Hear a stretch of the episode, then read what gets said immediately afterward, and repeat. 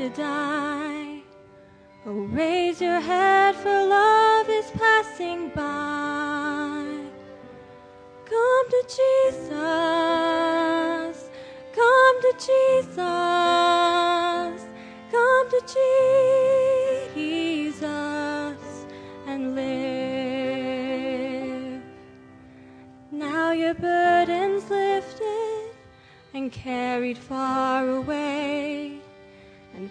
Precious blood has washed away the stain.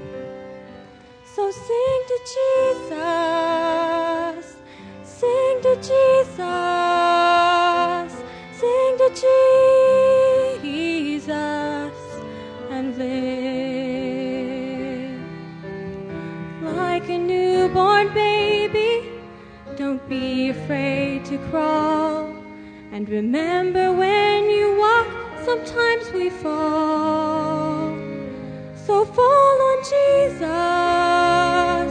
fall on Jesus, fall on Jesus and live.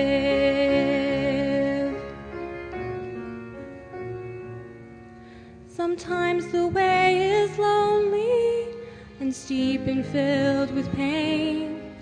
So if your sky is dark and pours the rain, then cry to Jesus, cry to Jesus,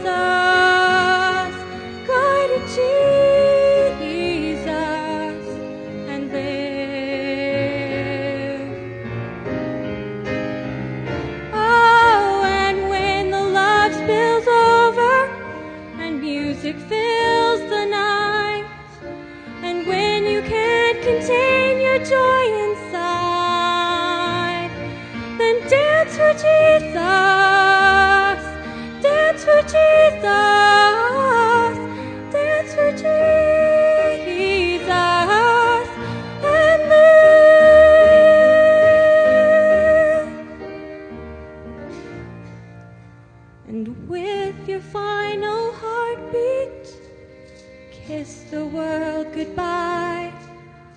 Then go in peace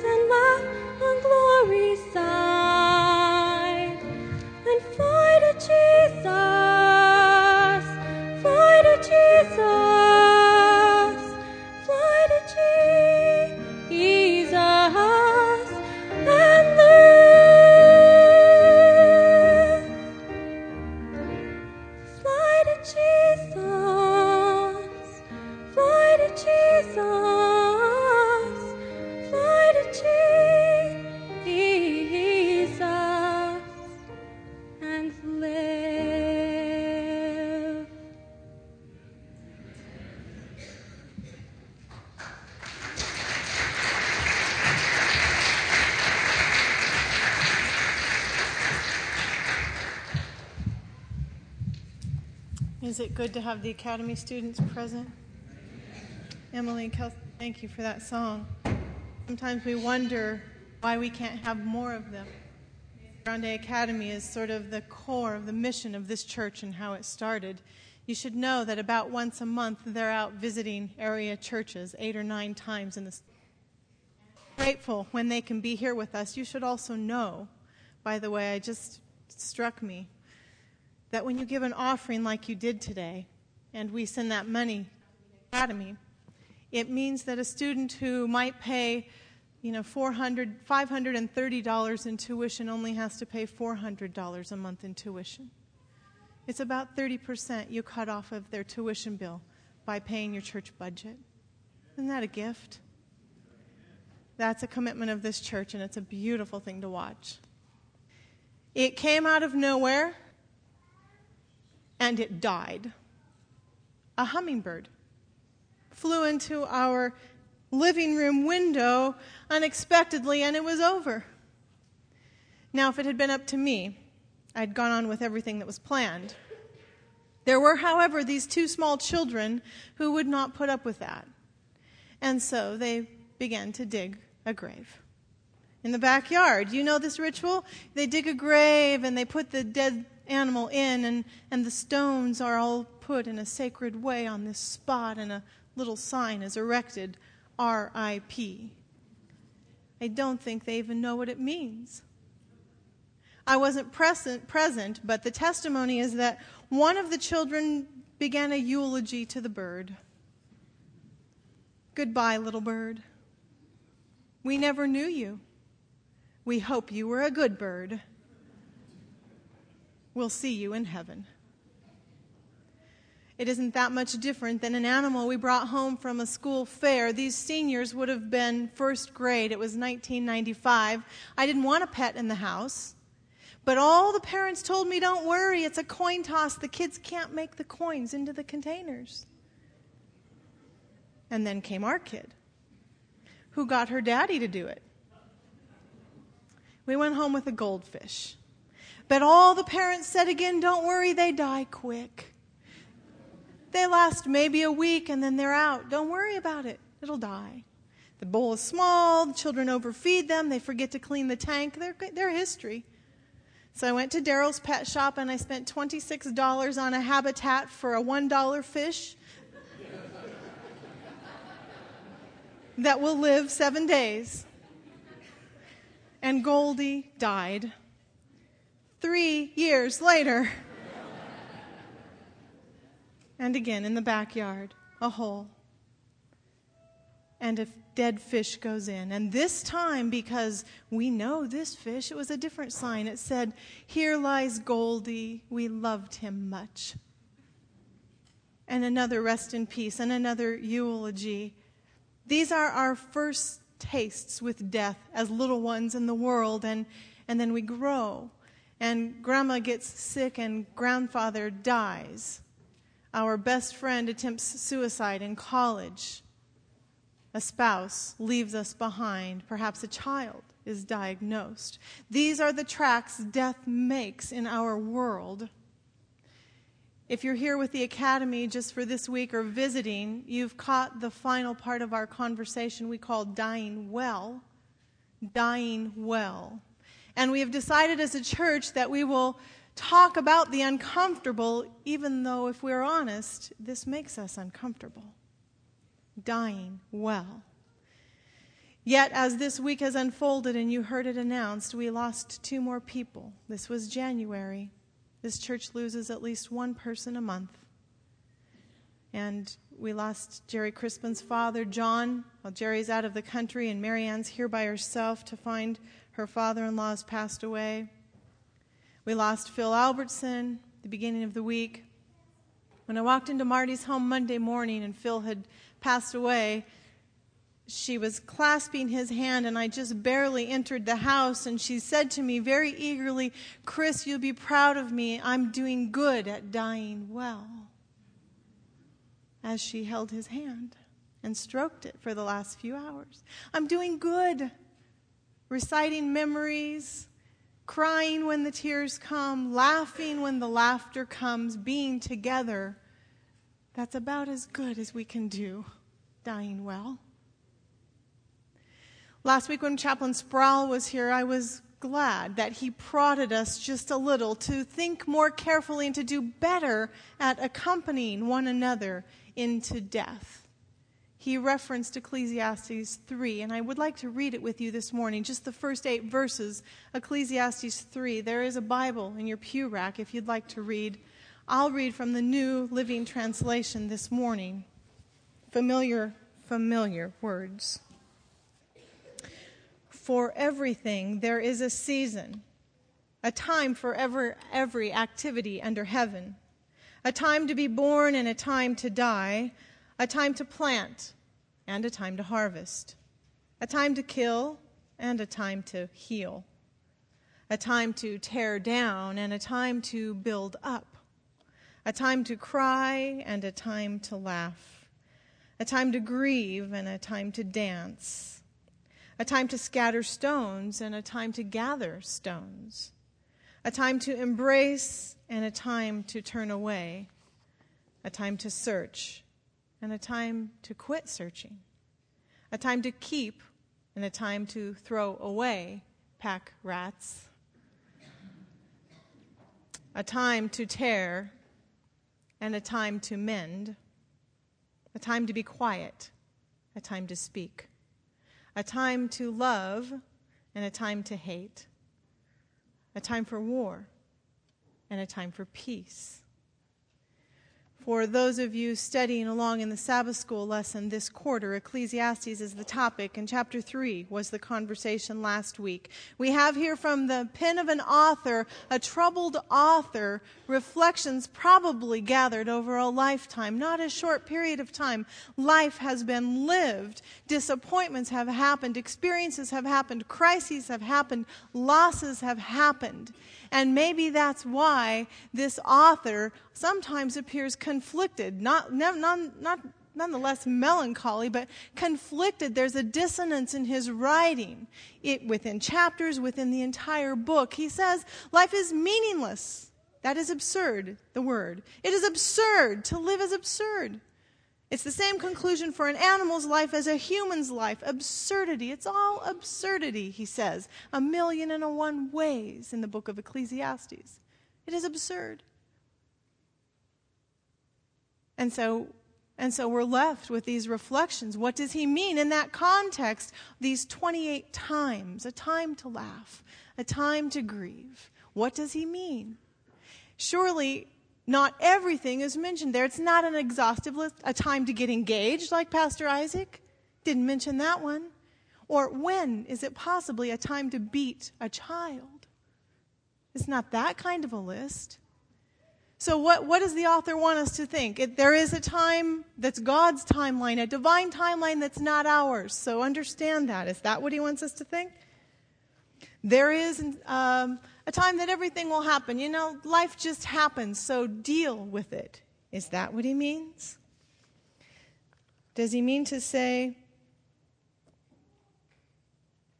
does he mean to say there is a, a timing and you'll figure it out? A time for what? 28 times over and over again. It's not an exhaustive list. How should we understand it? I favor the conclusion I read, and you can read at Spectrum Magazine online. Fritz Guy says, I think we have a teacher here in Scripture who, while he is struggling, wants to believe. While he is wrestling with what's happened in his wife, while, life, while he is puzzled by that, he wants to keep believing. And he knows there are questions that cannot be answered, and he also knows there are questions we cannot avoid. And we get the privilege of listening in on this conversation when he says, Well, I suppose there is a time for everything. So it comes out feeling melancholy. He shares sentiments with Job and Jonah and Jeremiah in the scripture, who cursed the day they were born. Rather be dead, they said, than alive. Life was so that absurd. That's what this author believes. Yet, even in the middle of this absurdity, there's just this little glimmer, at least one, in chapter 3, verse 11. Yet God has made everything beautiful in its own time. It's a faith statement.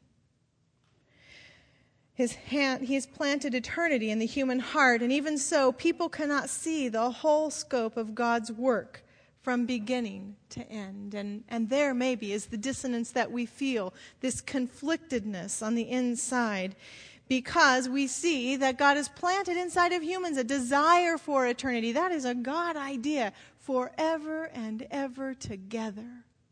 And here comes death which separates us. And we protest, rightly so, because God planted eternity in our hearts. So we protest, yet the text says we don't know the scope of what God is managing, the breadth, the depth of His work, the commitment that He has. We can't begin to understand. So we live in this tension, and things are fuzzy, I, I believe. That's what's happening for the author of Ecclesiastes.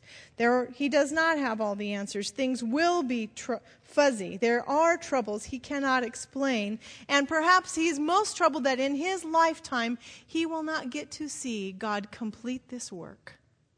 He will not get to see God heal the world salvation. He'll not get to see a world that's at peace, a world that is calm, a world that is whole.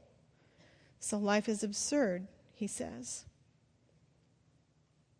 when you can't understand what's happening around you, and you look around and you too see life is absurd. There are not answers for all of my questions. It's fuzzy. There is always a choice. When it doesn't make sense, whether you're a teenager at the academy being bullied, whether you're in a fractured relationship in your home, whether you've lost all of your physical belongings in the storm in Florida, doesn't matter what it is we're grappling with, there is always a choice. The author of Ecclesiastes chooses faith. He makes a faith statement. I can't see the scope of what God's working on, but in, in time, everything will be beautiful. He says it again at the end of the book in just a little bit different way. He musters the faith statement. It sounds more like this when he begins the end of chapter 12 Remember your Creator. He's not sure what else to say, but turn your face towards your Creator and remember your Creator as you consider your absurd circumstances. It is a faith that moves along. And not a simple faith, not an unreflected faith, not a selfish faith. It's a faith, as some say, that's developed in the, the school of hard knocks. It's been tested and tried, and it's moving along somewhere. And that kind of a faith, a shift takes place from me being in the center of this faith. What can God do for me? How will God fulfill all of my requests? I am so deserving. To what is God doing in this world? What is the scope of this plan? Who all is involved? And when will I see what God is up to? It's a, it's a shift in our perspective that I don't believe comes easy for humans, especially when we face death and dying. It is not natural. You heard the comments this morning about the play Shadowlands down in Redlands that some of our members are participating in the story of C.S. Lewis and his wife Joy. So late in life, he meets her, and they get only four years together of marriage before she's taken with cancer. The play centers around that story. Lewis says in writings various places his faith fell like a house of cards when his wife was taken from him. He says, It is easy for you to say you believe in a rope, to say the rope is strong, as long as you're using it to cord a box. But suppose you have to hang on to that rope over a precipice. Suppose you have to dangle out over a cliff and that rope is it. Then you discover. That's when you discover if you really trusted the rope or not. Not a simple faith, not an unreflective faith. It's a mature, developing in the school of hard knocks kind of faith. When we are we're in the midst of death and dying and grief and loss and sadness and mourning, is it possible that we can take these steps from a simple faith to a maturing faith? The kind of faith that I believe the author of Ecclesiastes has. Remember your Creator. I can't understand it all, God, the scope of God's work but God will bring something about. Is it how do you move there?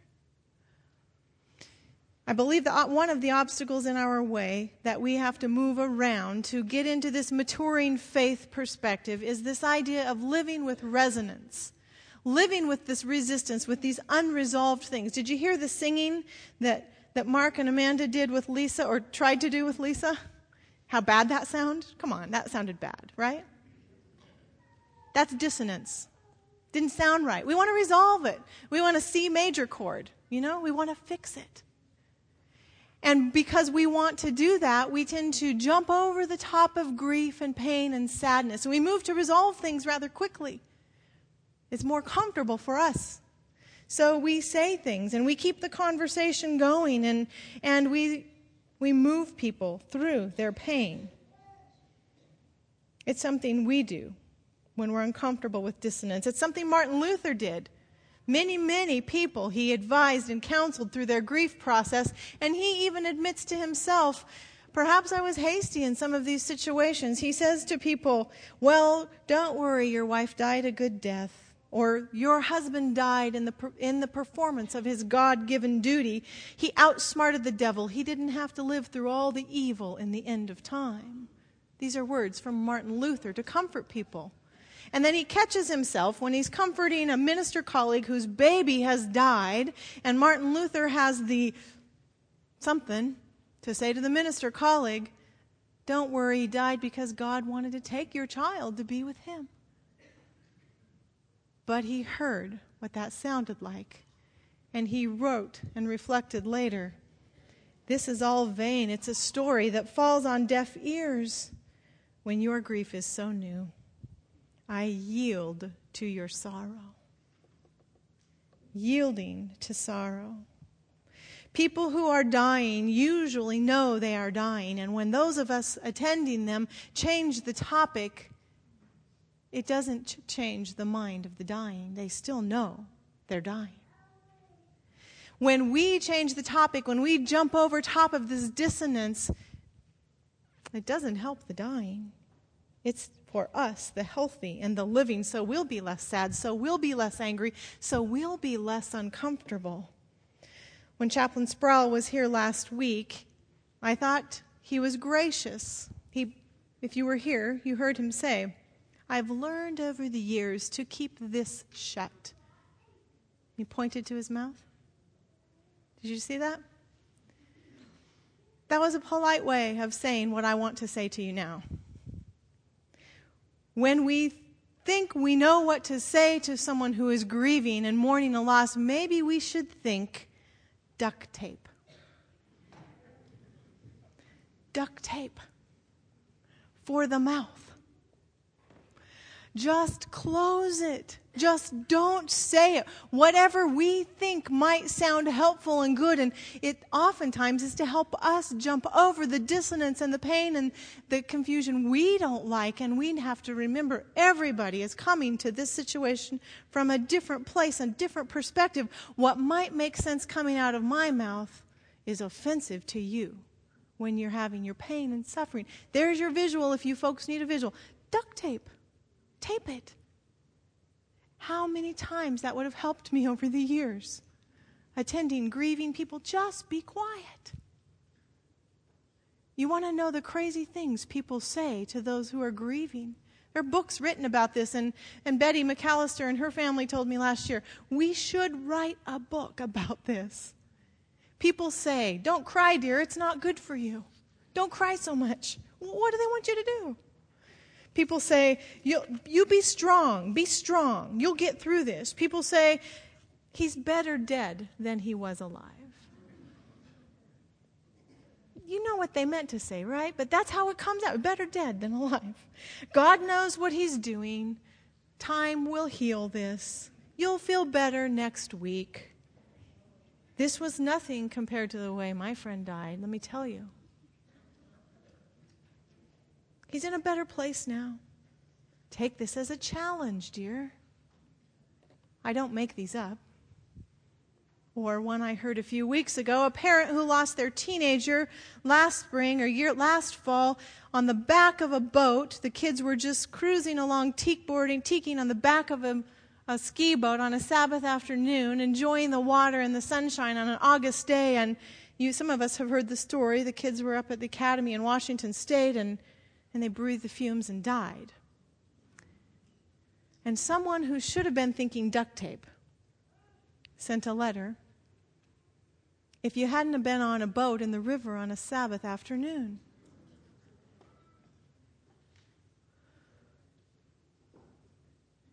we jump over the top of things. And Adventist theology is an interesting one here. The Adventist theology, quickly jumping over to get to the future, it's intriguing to me what might be embedded in our thinking. We should think duct tape. And when we, when we have duct tape on and we sit with a sad and grieving one, oh, thank you, Steve. Don't try this at home, people. when we do that, our ears are open and people will lead us. The grieving one will often lead you. And we've created now, hopefully, a space that is calm and is open and available. And the person who is dealing with this can say what they need to say. And there will be a time the duct tape can begin to be pulled back off the mouth.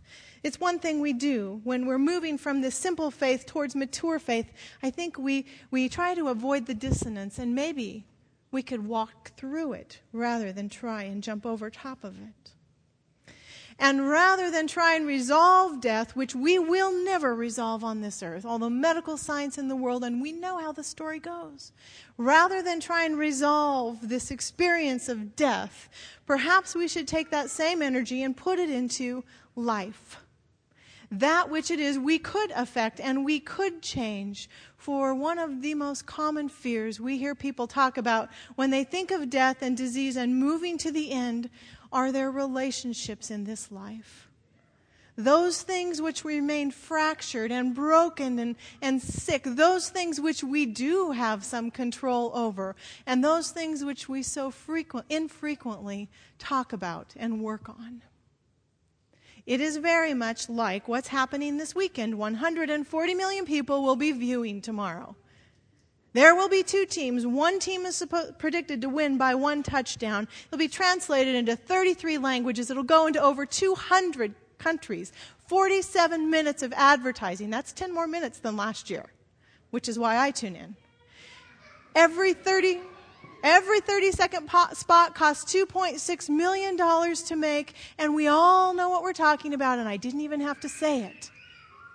And this is what the advertisers do because that word is trademarked. So that is why your newspapers and your television ads say, get your furniture in time for the big game. Can't say the word. Have your TV plugged in by kickoff. Kickoff of what? We all know what we're talking about. Get all your munchies and have your party party menu out and ready for halftime. Half we all know we're talking about the Super Bowl. Can't say it, it's a trademarked word. It is like this in life. We know. We know where the fractures are, we know where the wounds are, and so infrequently are we willing to talk about it, which is what we could do with our energy while we're living. We could address those things. I watched this in a parking lot a few weeks ago. A father with a eight-year-old boy or so, you know, dragging him along, walking quickly, and the kid's chatting, and the father's pretending to listen. And the child says, But daddy, it's true. I know it's true. No, it's not true. But uh huh, daddy, it is true. You weren't there, and I know grandma loves Mark more. It's not true. And he grabs him and they go, you know. Uh-huh. Uh, you didn't see. We opened presents on Christmas Eve and he got more money in his present than I got. Grandma loves him more. It is a refrain. Grandma loves him more. Somebody didn't love me at all. I wasn't wanted. This was the most miserable family. And from the grave, great grandma has so much power unto the third and fourth generations. It is the thing we don't talk about, but one of those things with which death has so much power guilt from beyond. I was abandoned. I was abused. I was misunderstood. I was beaten. I was the last one. I should have said, I'm sorry. Any of those things we could say. That is what we could do with our energy while we're alive. Work on our fractured relationships so that as we move towards death, we've done our part. We've made this gesture. We've worked to- out towards one another. And when we move into death, that will be not only one last thing. That's why we know of deathbed confessions and deathbed reconciliation. We won't have that. Instead, we'll have people able to attend us so we can all die well. Next week, when you come, we'll have 50 copies of the book we talked about in December, The Anatomy of Peace. Many of you have already bought it. The pastoral staff has been talking. We thought, what if we just make the book available to all of us and we start thinking now about these fractures internally in our families, in our networks, in our countries? And taking the steps. This is what we could do with our energy while we're alive. In the end, the most incredible part of the story it isn't about dying at all. Death never has the last word, don't we know? Death never has the last word. Even the most significant death in the Christian story, the death of Jesus, is not the last word. And I would venture to say and to ask you to think about the death of Jesus is not the most important feature of the Christian story. Otherwise, God could have killed Jesus any number of ways. What was all that life about? What was all the living for? In the end, death holds nothing. So that my spouse died and left me is not the most important thing in life. So that my parents, my mom died or my dad died and, and I'm here alone, not the most imp- important feature of my life. So that my child left and I'm a parent with the hole gaping in my heart is not the most imp- important feature of your life. It is not what defines us because what defines us is this unique experience to be human and to love and to engage in relationship. It is not that my grandfather died, it's that my grandfather shaped me. It's not that my parents are gone, it's that they Im- infused and embedded and impressed me with their values and their ideas and, and their passions and their commitments, and now I know how to live. It is the life that's the most important life will have the last word. It's what we must remember in our maturing process of our faith. I have these dimples on the sides of my cheeks, and I believe I'm the only one in my family. When my grandfather would come to visit, I heard the story over and over as he put me on his lap. Do you know how you got those dimples? I don't, Grandpa. Let me tell you, you were in the nursery, Portland Sanitarium in Oregon. I came in to see you and I took one look at you and I picked up my finger and I put it in your cheek. And then I took the other finger. One's not enough. Got stuck it in this cheek. Well, look at there. Now you have my mark. You're mine. So he's gone. So she's gone. So one day my parents are gone. But guess what mark I bear? The most important thing is not that they leave us. The most important thing is that we loved one another. That is the love of God. That is our imprint on this life. One day, the goodness of God, the full scope of this work God has been about, will be very clear. And death won't be a part of the conversation.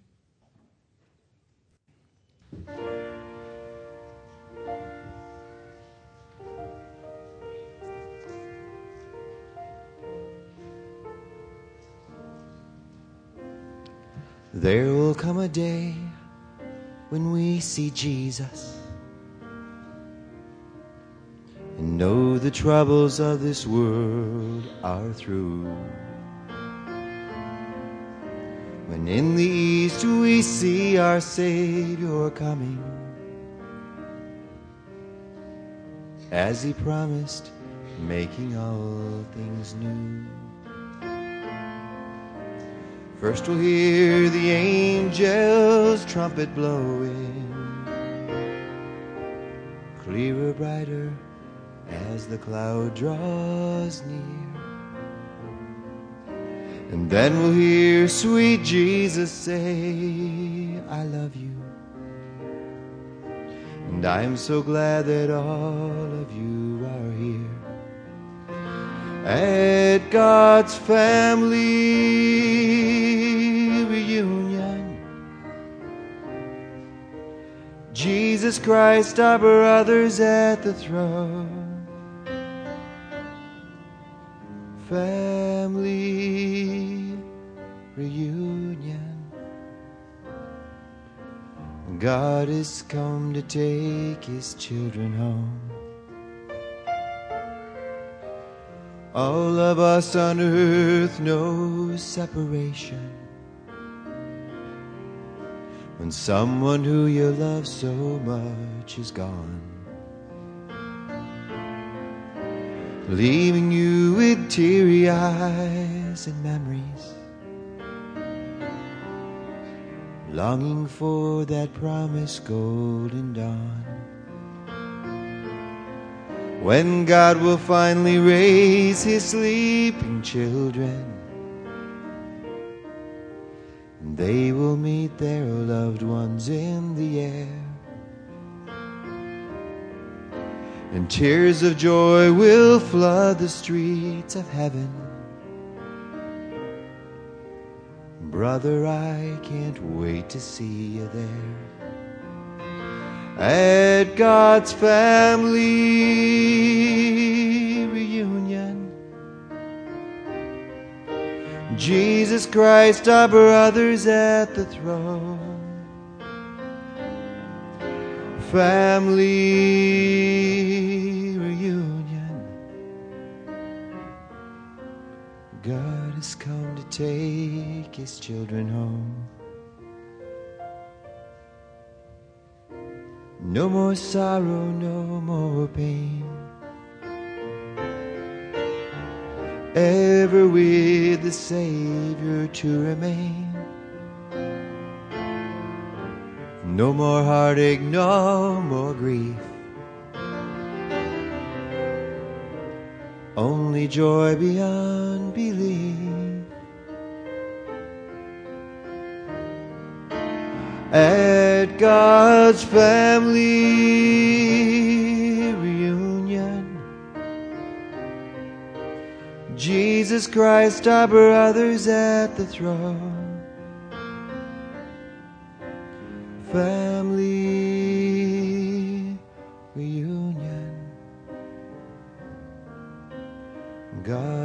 Come to take his children home.